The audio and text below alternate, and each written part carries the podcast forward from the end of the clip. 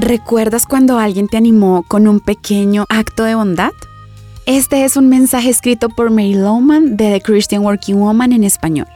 Con este episodio quiero inspirarte a ser una bendición para otros, para que dejes de enfocarte en ti y seas sensible a las necesidades de las personas que Dios pone a tu alrededor. Por ejemplo, si conoces a alguien que ha trabajado muy duro y ha completado una tarea difícil, puedes escribirle el versículo que dice, Hiciste bien, siervo bueno y fiel. En lo poco has sido fiel, te pondré a cargo de mucho más. Ven a compartir la felicidad de tu Señor. Junto con la nota puedes darle unas palabras felicitándolo por el logro alcanzado. Puede ser un compañero en el trabajo o un hijo que acaba de mejorar sus notas en el colegio o un esposo que acaba de terminar una tarea difícil. ¿No crees que esto sería una bendición para ellos?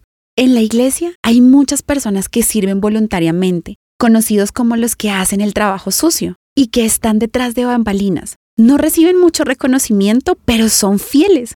Supongamos que les das a uno de ellos una tarjeta física que diga, sirvan el uno al otro con amor y les agradeces por su vida de servicio. No puedo imaginar lo bendecidos que estarán con el simple hecho que alguien se fije en ellos y les demuestre aprecio.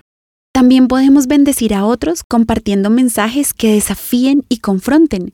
En el momento correcto y preciso puedes decirle a alguien, perdona así como el Señor te perdonó a ti y completar el mensaje reconociendo lo difícil que es perdonar, pero ayudándole a recordar que solo así podrá encontrar verdadera libertad.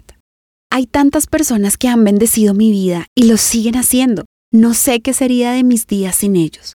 La verdad es que nos necesitamos los unos a los otros, tanto para levantarnos como para confrontarnos.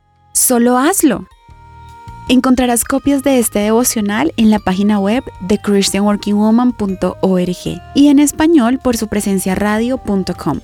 Búscanos también en tu plataforma digital favorita. Estamos como The Christian Working Woman en español.